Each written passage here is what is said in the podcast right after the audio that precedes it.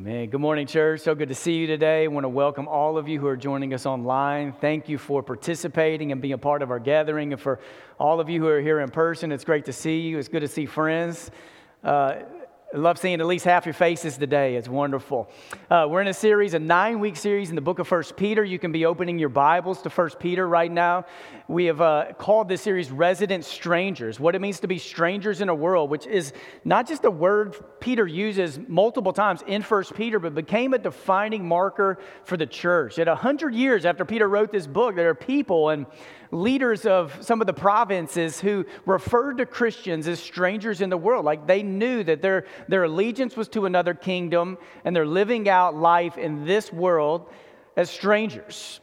I'm sure you've had times in your life, lives when you've been places where uh, you have felt like a stranger. You didn't fit in. People spoke another language. You didn't know really how to interact with anything around you. As we reflect back on 2020 years from now, we're going to reflect back, and strange may be a word we reflect back on. Years from now, we're going to look back and think, man, 2020 was such a, a strange year. There are times I've been in strange places where I felt like I, I didn't fit, like when I traveled to Zambia or Ethiopia, or when I visit an IKEA where I walk in and I'm like, good stuff here. I kind of like what's going on, but this scares me. Like, I have to prepare my heart and mind before I step into an IKEA, mainly because I want to try to get out before it's bedtime. Uh, there's just times we're in places that are strange. When I traveled up to Barrow, Alaska back in 2014, the northernmost city in the United States, where it was negative 65 wind chill, I felt more at home like I was in the United States when I was in Zambia than I did in Barrow because there was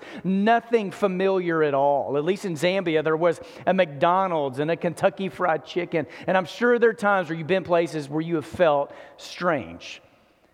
In 1 Peter chapter 2, verse 11 and 12, which I, I think is probably the thesis of 1 Peter, where he builds his whole book on this, on this argument and this statement. In 1 Peter 2, 11 and 12, it says this Dear friends, I urge you as aliens and strangers and as I've talked about this for a few weeks, I don't think Peter's talking about strangers as if there's a disconnection from God, like a vertical disconnection. It's not a statement about this world's not my home, I'm just passing through. Peter wants the church to be fully engaged in the time they were living in. So it's not about vertical separation as much as it is about horizontal challenges. He's writing to people in different provinces, and there's social pressure and economic consequences that are happening because these people are giving their lives to Jesus. And he says, I urge you as aliens and strangers to abstain from sinful desires which wage war against your soul. And if you're taking notes today, I want you to highlight verse 12 because I think verse 12 lays the foundation for the argument that Peter makes for the rest of chapter 2 into chapter 3. And it's a life committed to goodness. Peter's going to talk about relationships. And in each one of these relationships, Peter talks about, he's asking people, he's encouraging, equipping people to commit yourself to a life of goodness. And here's what he says in verse 12 live such good lives among the pagans. That you don't just live good lives among those who are close to you, you live good lives among those who are outside the religious community. You live good lives among those who are outside your social network. So that when they see you, that they know there's something happening in you that is good. It's that outsiders will be able to see that there's something good in you. And the way he says it, though they accuse you of doing wrong, that they may see your good deeds and that they will glorify God on the day he visits us because of the good deeds that are inside of you.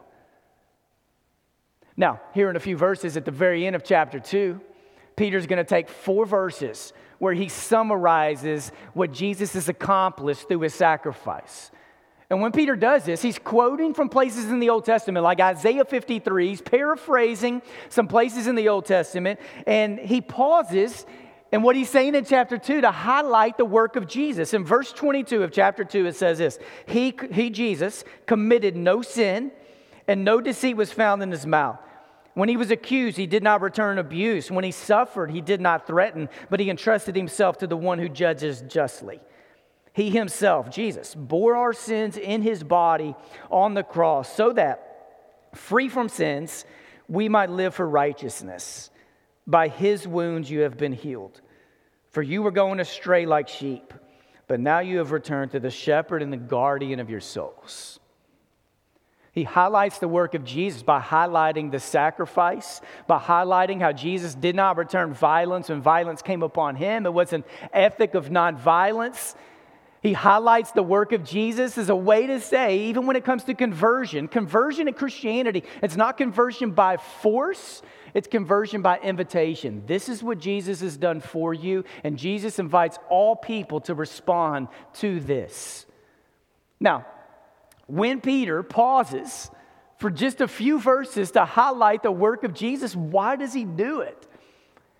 Why does he pause in the middle of his letter, like right in the middle of this letter? It's five chapters long, right in the middle of it. He pauses to highlight what Jesus has done, the sacrifice and what Jesus accomplished, how Jesus took on the sins of the world. Why does, why does Peter do it? Is this, is this an attempt on Peter's part to try to encourage people with evangelistic fervor, like this is what Jesus has done for you, and, and you need to share this with the world, that, that may be part of it.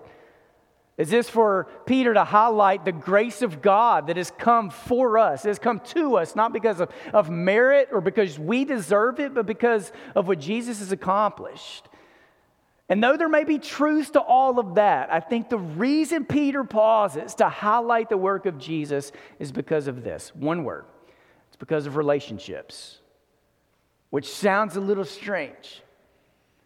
But Peter's in the middle, right in the middle of highlighting specific relationships in chapter 2 and in chapter 3. And right in the middle of highlighting these relationships, he pauses to talk about what Jesus has accomplished through his sacrifice. What Peter wants the church to know is the sacrifice of Jesus doesn't just set you right with God, it is meant to set people right with each other. So, what Peter does in chapter 2, beginning in verse 12, and you see it on the screen, you'll see it on your screen if you're watching online. In verse 12, I think he lays a foundation for the argument he's about to build, which is as Christians, you were called by God to a life of goodness.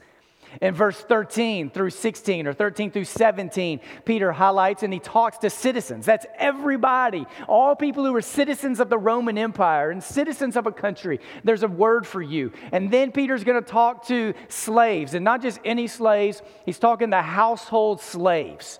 And then after that, Peter's going to uh, talk to not just wives, he's going to talk to wives of unbelieving husbands. It's not just all wives, it's not just all women, it's wives of unbelieving husbands.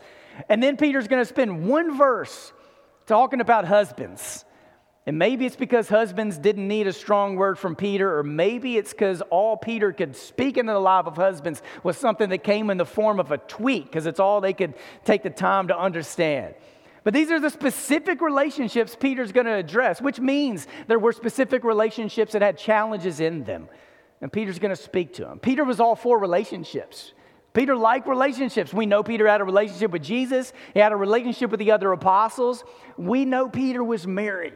Early on in Jesus' life, in Luke chapter 4, Jesus goes into a house and Peter's mother in law is sick. And we know Peter has a mother in law, and you can't have a mother in law unless you're married. So Peter has a mother in law, and apparently he loved her enough that he wanted Jesus to heal her. If he didn't love her enough, he wouldn't have introduced Jesus to the mother in law. He would have just tried to let the fever run its course, right? Which is what some of you may want to do with your in laws. I'm just joking. We all love our in laws. But he, he had Jesus, he wanted Jesus to heal his mother in law. He had all these relationships. He was for relationships. And, and most importantly, Peter was for relationships in and through the church, no matter what. Now, Peter also knew he was writing to people who lived in a time where the head of the household, the man of the household, made decisions for the entire household, for the wife, the children, household slaves. Whatever the head of the household wanted to do, everybody else just fell in line. Whoever the gods were that the head of the household allowed in the house, everyone else was expected to follow and worship those gods. If the head of the household wanted to drop Netflix and Amazon Prime for a season, everyone else just fell in line. If the head of the household wanted to become vegan for a season, everyone else would just fall in line. That's just how it worked. Yet the church became a movement that had women who were married to unbelieving husbands who were a part of it, who had household slaves who were a part of it. The church became a movement that was doing something that no other institution or organization in the world was able to do. So Peter takes time to speak to some specific relationships, and in each one, there's a word or a phrase that may drive some of you nuts because it's not a word or phrase we use a lot, but a word and a phrase he uses for each one of these, and it's the word submit. Submit to, and then he's going to fill in the blank. And some of your versions, it may have be subject to, or accept thee, or defer to. And it's a word he comes back to later on in chapter 5 when he talks to the younger generation of this is what you do to the elders in the church, to those who are older than you. You submit to the wisdom and experiences of those who are older than you. But to begin with, he speaks into these, uh, these very specific people. And here's a phrase I want to come back to multiple times in each one of these relationships, and it's this. Here's what Peter, here's what he's trying to do. Here's how God is using Peter to equip the churches, and it's this. He wants to help equip them to interact publicly and socially while maintaining Christian integrity. So, the message to the church isn't to disengage from the world so you can live a life of holiness, it's to interact and to engage publicly and socially while maintaining Christian integrity. Because, as I've said multiple times, and as my mentor reminds me once a year, that if the price is right, everyone's character and integrity can be for sale. And what Peter wants is for people to count the cost of following Jesus enough that no matter what the price is, you will never sell out. You will never sell your soul to anything other than the kingdom of God and the greatness of Jesus. So in verse 13, what Peter does, he begins speaking to all citizens, and what he says is this For the Lord's sake, submit to the authority of every human institution whether of the emperor as supreme or of governors as sent by him, sent by God to punish those who do wrong and to praise those who do right. For it is God's will that by doing right, you should silence the ignorance of the foolish. As servants of God, live as free people, yet do not use your freedom as a pretext for evil. Your behavior, Peter's writing, your behavior, your behavior in the world is not so that other people like you and it's not to appease other people, it's to please God. And as Peter is writing to these churches, he wants there to be this evangelistic fervor that you live your life in a way where people outside the religious community and outside of your community will see your good deeds. Not just the message that comes from your mouth, but they will see that there is something inside of you that is different. It will become a form of evangelism. And what Peter's also writing is he's writing to all these citizens represented in the churches he's writing to, is reminding them that there are a lot of people out there who think of you as their enemy. And though other people may think of you as their enemy, the church doesn't think of other people as our enemy. Peter's referencing, and multiple times he heard Jesus teach about for you, you love enemies. You love them. All the way to the cross, Jesus modeled this. Now, Peter struggled with this a time when somebody, we have a story where someone, when they came to, to arrest Jesus, Peter swung a, a sword and like chopped off a dude's ear, and Jesus put the ear back on. And you know Peter wasn't swinging at a dude's ear. He's swinging to take off a dude's neck, right? And Jesus taught him, even taught Peter, like, hey, we love enemies. We don't tolerate enemies. We don't, we don't tolerate people. I had a friend yesterday who told me when, when it comes to the kingdom of God, Jesus taught us to love enemies. We tolerate too many people. And, and he, said, he said, What we do, what, we tolerate mosquitoes in the summertime. We tolerate pests. We tolerate occasional traffic. We are not called by God to tolerate people. You love people. So, as Peter's reminding them of this, he's reminding these citizens, even household servants, even wives who are married to unbelieving husbands, that in Jesus you've been set free. And your freedom is for you to bring God glory. And your freedom should never be an excuse for you to mistreat anybody, even if you're being mistreated. Peter talks to people about civic duty.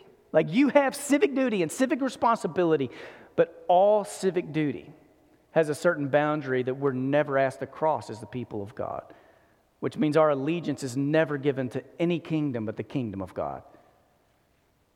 And the way Peter talks about this is in verse 17. He has four short little phrases that go like this is that you honor and you respect everyone. You love the family of believers. You fear God and God alone. And you honor and you respect the emperor. Now, everyone else in those times, they would have said certain things like this, but they also would have added to that that you worship the emperor. And Peter and Paul always stop short of that. So, what they say in the, in the encouragement in chapter 2, verse 17 is you honor and you respect everyone, even when it's hard. You love the family of believers. You fear only God and you honor and you respect the emperor. And then Peter's going to address household servants, household slaves.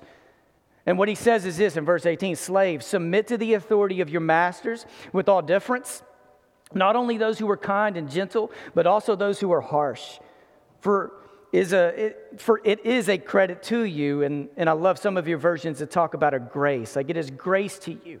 Of being aware of god you endure pain while suffering unjustly. If you endure when you are beaten for doing wrong what credit is that? But if you endure when you do right and suffer for it you have god's approval. For to this you have been called because christ also suffered for you leaving you an example so that you should follow in his steps Here's the good problem. In the provinces and these churches that Peter's writing to, the good problem is it sure does sound like there are a lot of household slaves in the church. That the church was a place where household slaves and servants had a voice and a place. Christianity, for 2,000 years, has been good news to the desperate it has been good news to those who struggle to find worth or purpose in the world. The church is a place that announces and lives out good news. It is good news to all people. Those who feel like they have no voice at any table are able to come to the church where they are not treated as second class citizens, but they are welcomed as full members of the body of Christ. Now, for Peter, as he writes to them, Peter doesn't go after the system of the world, and this is one of the challenges that we've had. Because people have used the Bible to defend slavery in the past, and people have used the Bible to defend segregation because the New Testament doesn't seem to take a strong stance against the system of slavery. And I think for Peter and Paul, they were living in the time where rebellion against the system didn't seem to be a viable option at all, it seemed to be a death sentence. So, what they do is they try to instill in people value and worth, and that when you come into the church, you were welcome as a full member of God, welcomed at the table, a voice at the table. And I can't help but imagine what some of the conversations were like when the churches in these provinces would get together, because of course everyone there was a citizen of the Roman Empire. But then you have household servants, and who knows the kind of stories that they were coming into the church with every week of emotional abuse and the challenges of trying to live out their Christian faith and in households that were surrendering to other gods. And then you have wives of unbelieving husbands who have their own stories of what it's like trying to follow Jesus in a, in a time and or in a household where other people didn't accept or didn't like what they were doing, and, and, they, and it probably felt like a celebrate recovery meeting where everyone had a story of brokenness every single week, yet they come into the church where they're reminded of their identity and their commitment, where they had a place at the table. And then Peter speaks specifically to wives of unbelieving husbands. And he wants to do the same thing for them is to equip them to interact publicly and socially while maintaining your Christian identity and integrity. And what he says is, wives, in the same way, submit to the authority of your husbands, so that even if some of them do not obey the word, they may be won over without a word by the wives' conduct when they see the purity and reverence of your lives.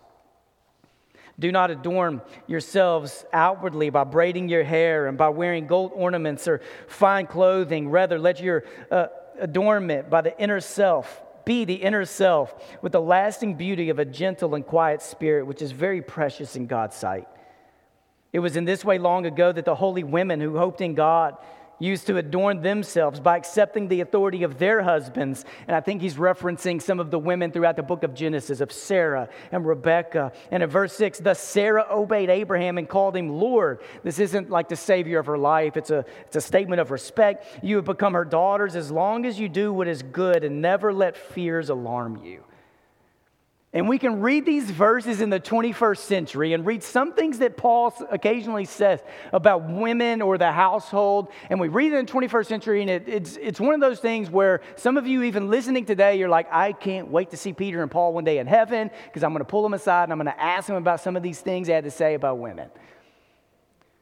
But in those times, right here in these, first, in these six verses, Peter's not, he's not trying to set women straight. I think, if anything, what Peter's doing, he's elevating that he believes that the power of God has entered into these wives of unbelieving husbands to make them into powerful witnesses in the world of God's faithfulness. Reminding them of the Spirit of God and the calling and the mission that is in them to make a difference in the world. Encouraging them, you're going to be in a home where there's going to be all kinds of pressure for you to pray to other gods and worship other gods, yet you're committed to the one true God and you're committed to the ways of Jesus. And this could not be easy for women in those times. But reminding them of your commitment to goodness is going to be a testimony to your unbelieving husbands that ultimately may end up leading some of them to the Lord. And then for one verse, Peter addresses the husbands.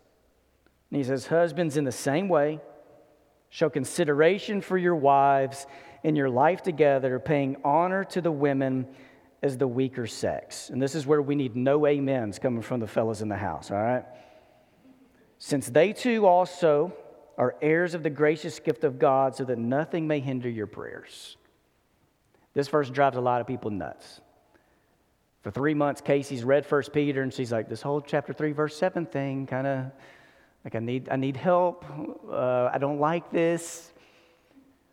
Weaker vessel, this is a word that shows up occasionally in the Bible, and it often refers to pottery. And I think Peter's making a statement that everyone in that culture would have believed. That it was thought in those times that the female body, the physical body of a female, was weaker than the physical body of a male. And there were many who believed then that the female body is weaker and women weren't as smart as men and women weren't as good of leaders as men. And I think it was almost just a given in those times. Like people just believed that. But if you read all of verse 7, this isn't Peter minimizing or demeaning women. If anything, it's elevating, it's elevating women. It's reminding husbands that though they're physically weaker, they are co-heirs of the grace of God which means women don't have access to the throne room of God because their husbands help get them there. Women have access to the throne room of God because Jesus gets them there. And the same promise that is available for men is the same promise that's available to women, co heirs, co recipients of the grace of God. And, and Peter's encouraging husbands and wives, believing husbands and wives, submit to one another. Because if you don't, this could hinder your prayers.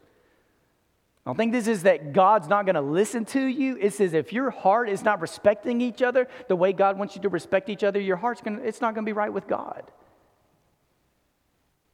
So, for a few verses, Peter addresses some specific relationships dealing with specific issues in a specific time. And the reason Peter does this is reminding people that there's no other God but God alone. And not only that, there's no other God but God alone. And how you live this out in your relationships is please don't be a jerk about this. Like when it comes to slaves trying to live out your Christian faith in a place where other people think you're crazy for what you're doing, or wives of unbelieving husbands trying to live out your faith in a home where husbands may not agree with what you're doing and the challenges that people are facing and the social pressure and economic pressure, when it comes to your freedom in Christ, don't be a jerk of how you live out your Christian faith in society. Interact publicly and socially in a way that maintains your Christian integrity.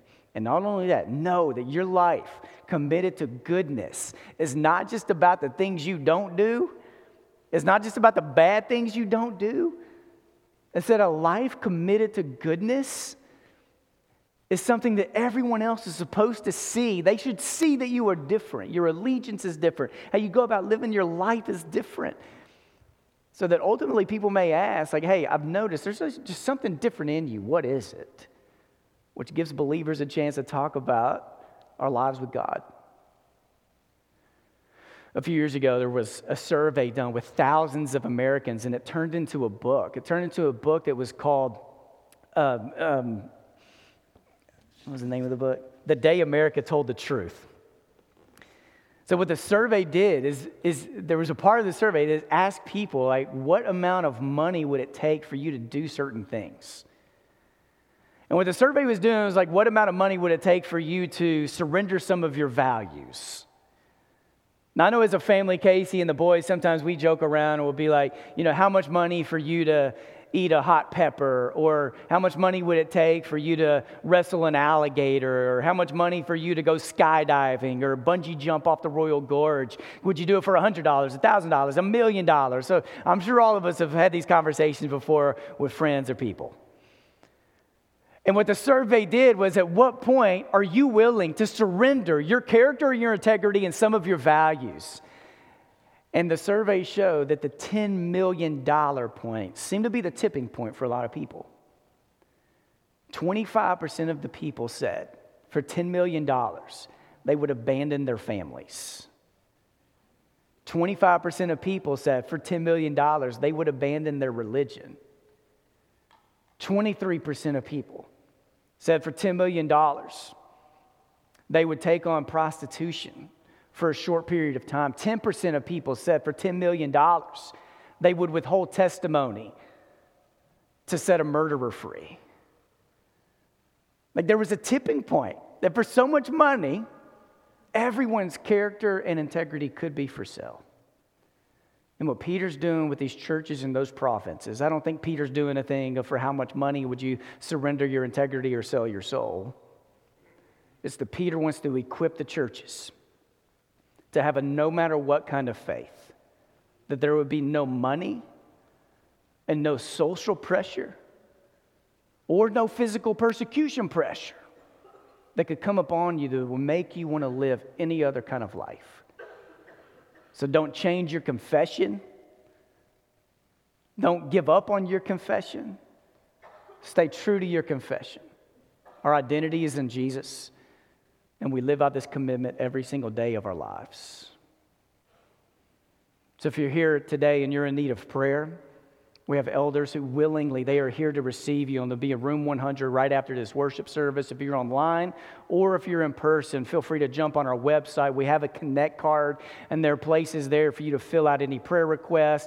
If you're interested in being baptized into Christ, we would love, we, we love responding to those. So please take a moment to fill those out. Before we sing this next song, will you close your eyes and let's pray together? As we live in a year that is so strange, as we live in a month and over the next couple of weeks in a political season that is strange, I pray for the body of Christ that you will root our identity in Jesus each and every day. God, whisper to us, shout at us, invite us deeper into your presence that we will not give our allegiance to another. And I pray, God, through the work of your Holy Spirit, that you will help us to model and to live out goodness in our lives, even when it's hard. As our vision says, I pray today that you will help awaken us to the greatness of Jesus. And I don't pray that for us alone. God, today I pray that for our city leaders, state leaders, federal leaders. I pray that over President Trump. I pray that over Joe Biden, their entire teams, that through the work of your power and your presence, that you will awaken these men and women right here in our country, awaken them to the greatness of Jesus. We lift all of this up in the power of your name. Amen.